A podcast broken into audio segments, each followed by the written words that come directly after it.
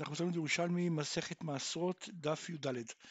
אומרת הגמרא, אמר רבי יוחנן בשם רבי שמעון בר יוחאי, היו לו שתי חצרות, אחת במגדלה ואחת בטבריה, העבירו בזו שבמגדלה לאוכלם בזו שבטבריה, מכיוון שהעבירן דרך היתר, מותר. זאת אומרת, בעצם החידוש של רבי שמעון בר יוחאי, שלמרות שהוא העביר את זה דרך חצר, שקובעת למסורת חצר, מדובר חצר שלו, חצר משתמרת, אבל כיוון שכוונתו הייתה לאכול את זה בחצר אחרת משתמרת, יוצא שבעצם החצר שבמגדלה, החצר הראשונה, היא לא קבעה.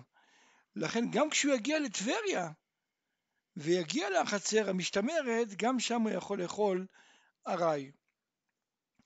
אומרת הגמרא, אל תדעי רבי שמעון בן יוחאי כרבי יוסף ברבי יהודה. כלומר, לכאורה שתיהם אומרים אותו דבר. כן, רבי יוסף בן יהודה שאמר שם שאם העבירם בחצר לאכול אותם בגג, לא קבע חצר. אבל זה לא לגמרי אותו דבר, אלא רובה בין רבי יוסף לרבי יהודה. כלומר, רבי שמעון בר יוחאי יותר, אה, יש לו חידוש יותר גדול מאשר רבי יוסף ברבי יהודה. כי מה דאמר רבי יוסף ברבי יהודה, בעומד במקום פטור, כלומר הוא רוצה, בסופו של דבר הוא התכוון לאכול את זה במקום פטור, בגג. כן, והחידוש הוא שלמרות שהוא העביר את זה בחצר, שזה מקום חיוב, הוא לא התחייב. אבל מה דאמר רבי שמעון בר, בר יוחאי, ועומד במקום חיוב. כלומר, פה הוא, הוא התכוון לאכול בחצר, בחצר שהיא חייבת. חצר בטבריה. והחידוש הוא שלמרות שהוא התכוון לאכול במקום חיוב, כמו בחצר בטבריה, כיוון שהוא העביר את זה דרך חצר שהיא עצמה מקום חיוב, לא, ולא התחייב בה, אז כיוון שהוא העביר דרך מקום שהוא באותה דרגת חיוב כמו, אה, אה, אה, כמו השנייה, וזה היה בהיתר, כי הוא לא התכוון לאכול שם, ממילא גם כשיגיע למקום החיוב השני, החצר בטבריה, גם הוא יהיה אה, מותר, גם הוא יהיה פטור. ורבי אליעזר, רובה מנטרבאון, כלומר רבי אליעזר, יש לו חידוש אפילו יותר גדול מזה, יותר גדול מרבי יוסף ברבי יהודה, ויותר גדול מרבי שמעון, משמעון בר יוחאי. מה החידוש שלו?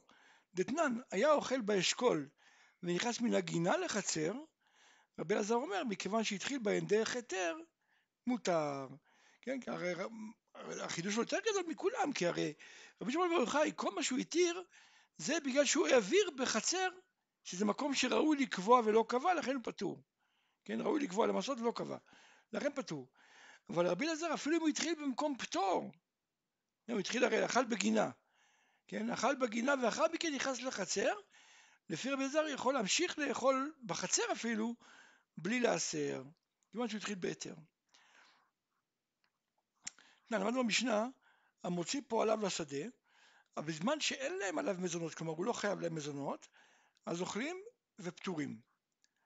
אבל אם יש לו, עליהם, אם יש, לו עליו, יש להם עליו מזונות, אז ברגע מה, ש, מה שהוא נותן להם בעצם הופך להיות כמו מקח, וכיוון שהם רוצים לאכול את זה אז נגמר מלאכתו, והם יהיו חייבים. לכן הם יכולים לאכול אחת אחת מן התאנה, אבל לא מן הסל ולא מן הקופות ולא מן המוקצה. אומרת הגמרא, ניחא שלא אוכלים מן הסל ולא מן הקופה, כי זה דברים שנגמר מלאכתם. אבל למה מהמוקצה הם לא יכולים? הרי מוקצה לא נגמר מלאכתון. אומרת הגמרא, כמו דתימר תמן מלקט אחת אחת ואוכל, ואם צרף חייב, אמור אף אחא כן, כן, שיהיה מותר. כלומר, הרי אמרנו שדבר שלא נגמר מלאכתו, אז יכול לאכול אחת אחת ומותר, ואם צרף חייב, אז גם פה נגיד אותו דבר, למה במוקצה אתה אומר שאפילו אחת אחת לא יכול לאכול? אמר רבי יצחק, מוקצה, כיוון שהכל מונח לפניו בערימה, אז גם כשאוכל אחת אחת, עשו אותו כמצרף, כן, זה נראה כאילו, הכל, כל הערימה לידו, אז זה כמו מצרף. ראיתם מה למדנו במשנה? אז סוחר את הפועל לעשות עמו בזיתים, ואמר לו על מנת לאכול זיתים, אוכל אחת אחת ופטור, ואם צירף, חייב. ותניא דבר רבי, אוכל כדרכו, ופטור אפילו אם צירף. אין לי מחלוקת. שואלת הגמרא אומרת רבי יונה ביי, מה נקיים? כבר בכלל מדובר פה, אם בששכרו לעשות עמו בזיתים, אז מה זאת אומרת? אז כולם אמרו שהוא אוכל כדרכו ופטור.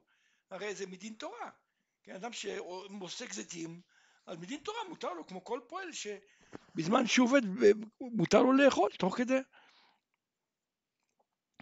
ואם שכרו לעשות בגופן של זיתים, כלומר דוגמה להדור, או לגזום את העצים, שזה לא בעצם, הוא לא מתעסק בפירות, אז כולם עמודו שהוא אוכל אחת לאחת ופטור, ועם צירף חייו, כי הרי שוב פעם, בעל הבית לא חייב לו מזונות, ואם הוא נותן לו, אז זה כמו מקח, ואז כיוון שהוא רוצה לאכול, זה כאילו נגמרה מלאכתו, והוא חייב.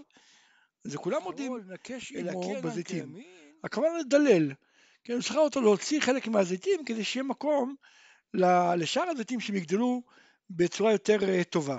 שרבי סובר שזה גמר מלאכה של מה שהוא לקט, ואז בעצם הוא אוכל מדין תורה. לכן הוא אוכל כדרכו מדבר תורה, ולא צריך להסר. אבל תנא קמא סובר שכיוון שהוא לצורך אלה שנשארו, והרי אצלם זה לא גמר המלאכה, אז הוא לא אוכל מדין תורה, אלא מחמת התנאי. אז זה כמו מקח, ולכן אוכל אחת אחת ופטור, ואם צירף, חייב. עכשיו, ומה הראיה שבית בזה המשנה מדברת? מן דבתרא, מהסיפא, כן? הרי בסיפא כתוב דתנן, לנקש עמו בבצלים, הכוונה לדלל בבצלים, כלומר להוריד חלק מהבצלים כדי שיהיה מקום לאחרים, אז אם אמר לו על מנת לאכול ירק, מקרתם עלה עלה ואוכל. ואם צירף, חייב. משמע שגם ברישא מדובר באותו דבר, כן, ששכר אותו לדלל בזיתים כמו בסיפא. אומרת הגמרא, תנן התם, מצא קציעות בדרך, אפילו בצד שדה קציעות, וכן תאנה שנותר לדרך, ומצא תחתי התאנים, מותרות משום גזל, ופטורות מן המעשר. כן, הגמרא אומרת שם בבבלי שאם מפייתה נמאסת והבעלים מתייאשים, אז רבי חגי שאל לחבריה, מהו אין פטור ממעשות העניין אחר? כלומר, למה שיהיה פטור? אמרו לו, משום אוכל, או משום אוכל הרי בשדה שהוא פטור. כן? אכילת הרי מותרת בשדה. אמר לו, וכי צריך אחא, תינן מיתנה, משום אוכל הרי בשדה שהוא פטור? מה זה דבר שכבר למדנו כל כך הרבה פעמים קודם. הרי למדנו את זה, שכל שלא ראה פני הבית, אוכל הרי ופטור. אז מה צריך לחדש לנו את זה פה? אלא משום הפקר. כן, שאני אומר שוודאי הבעלים הפקירו אותם. אז אפילו אם מכניס אותם לבית יהיה פטור. כן, כי אם, כי אם לא היה הפקר, היה צריך להחזיר את זה. כן, בזה שאתה רואה שהוא פטור, הוא לא חייב להחזיר, פטור משום גזל, אז ודאי זה הפקר, כי אם זה לא היה הפקר, היה חייב להחזיר. וראיה שבאמת שזאת הסיבה שהוא פטור בגלל שזה הפקר, דתני מצא כלכלה מחופה בעלין, אסורה משום גזל וחייבת מעשרות. ההמשך של הברייתא הזאתי זה שהוא מצא כלכלה מחופה בעלים, אז אסור משום גזל וחייב מעשרות. אסורה משום גזל, משום דבר שיש בו סימן, כי הכלכלה זה סימן, המקום זה סימן, וחייבים מעשרות, כי עד עכשיו דת בעלים עליה לא התייאשו. שואלת הגמרא, דכאן חייב לשמור עליהם? כלומר, כלכלה של פירות. כן, הוא מצא אותם, צריך לשמור עליהם עד שהבעלים ידרשו. כן, הבעלים לא דרשו. היכן הוא צריך לשמור עליהם, ואז אחרי זה הוא יכול למכור את זה, רק כדי שיכול לתרום מהם ויהיה מן המובחר. כלומר, כל עוד שהם לא יתקלקלו יותר מדי, שעדיין יכול, ראויים לתרום מהם, אז הוא יכול, צריך להשאיר אותם אצלו. לא יכול לתרום מהם מן המובחר, כלומר צריך טיפה להתקלקל, הוא לא יכול לתרום מן המובחר, אז הוא עושה אותם דמים ואוכלה, הוא מעריך כמה הם שווים, ואת הכסף הזה הוא יהיה חייב לבעלים אם הבעלים יבוא. ואת השאר הוא אוכל.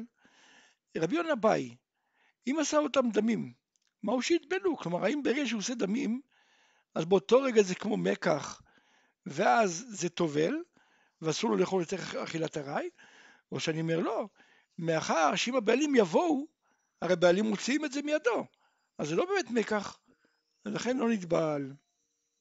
רבי מנה באי, הגה עצמך שתן בפיו. לא נמאסו ואינו יכול להחזירה? עכשיו, כיוון שכך, אז התברר שהיה כאן מקח. עכשיו, אם אומרת כן, לא נמצא אוכל תבל למפרע? כי הרי עד שהוא לא שם את זה בפה שלו, הוא לא יכול להסר, כי זה לא שלו. ולא היה מקח שנקבע למעשרות. וכשהוא התחיל לאכול, זה נהיה מקח ונקבע למעשרות. יוצא שהוא אוכל תבל. אומרת הגמרא, דם הרע, דמים כמקח אין. כן, אבל די ככה חכמים תיקנו, לא הגיוני שחכמים תיקנו דבר כזה, שאדם יבוא לידי איסור. אז שיהיה ככה הם תיקנו, שברגע שהוא מפריש דמים, וברגע שהוא שם את זה בפה שלו, אז, אה, כלומר, כשהוא שם דמים הוא כבר מתחייב להפריש מעשרות, וכשהוא שם בפה שלו, אז המקח נגמר והוא אכל מתוקן. מצא כלכלה במקום שהרוב מכניסים לשוק, כלומר שזה כבר נטבל בגוין כמו שאמרנו, אז אסור לאכול מן ארעי ומתקנה דמאי. שבמקום שהרוב מכניסים לבתים, מותר לאכול בנהרי ומתקנה ודאי. כי הרי כל שלא הגיע הבית, כן, אז זה לא חל על זה חיוב, ולכן כשהוא מגיע הבית, אז הוא מתחייב ודאי. מחצה על מחצה, כלומר חצי מהאנשים מכניסים לבתים וחצי מוכרים בשוק, אז מתקנה דמאי שמא היא נפלה מאלו שמוכרים בשוק, ואם מכניסה לבית, מתקנה ודאי.